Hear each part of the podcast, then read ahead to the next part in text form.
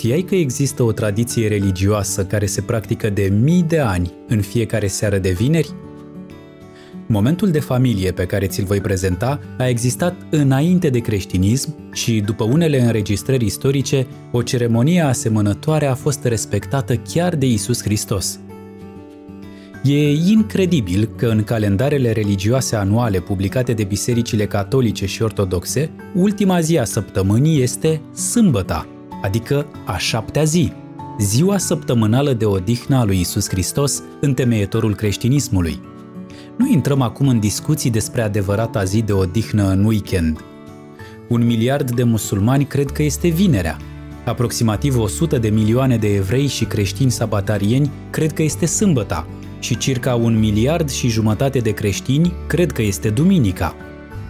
Ceea ce este foarte simplu, chiar dacă te va șoca, este că în creștinism există o singură tradiție de început a zilei de odihnă, adică ritualul de vineri seara, pentru a începe sărbătoarea sâmbetei sau a sabatului.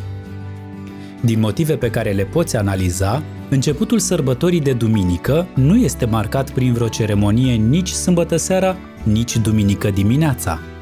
Așadar, cei care se bucură de sâmbăta liberă pentru 24 de ore procedează în felul următor – în timpul zilei de vineri, gospodina casei face curățenie și mâncare pentru ziua de sâmbătă, pentru ca familia să se poată relaxa pe deplin. Începând de vineri după amiază, membrii familiei întrerup activitățile zilnice și se deconectează puțin câte puțin de la stresul săptămânal. În toate familiile, ziua liberă nu poate începe fără o baie pentru curățenia corporală a întregii familii.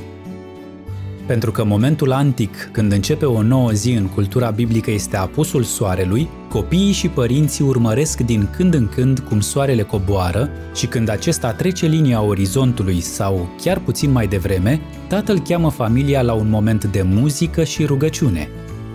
De obicei, tatăl așteaptă cu Biblia în mână, iar membrii familiei, îmbrăcați în haine curate, participă la ceremonie.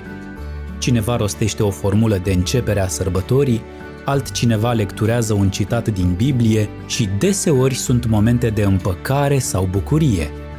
La final, cineva se roagă, apoi toți se îmbrățișează, își urează fericire și mănâncă împreună sau merg la slujba de la biserică.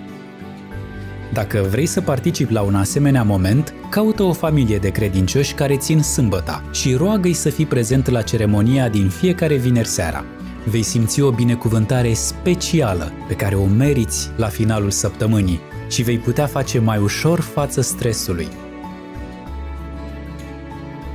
Dacă ți-a plăcut mesajul de azi, abonează-te la canal, activează clopoțelul ca să afli primul când va fi publicat următorul clip –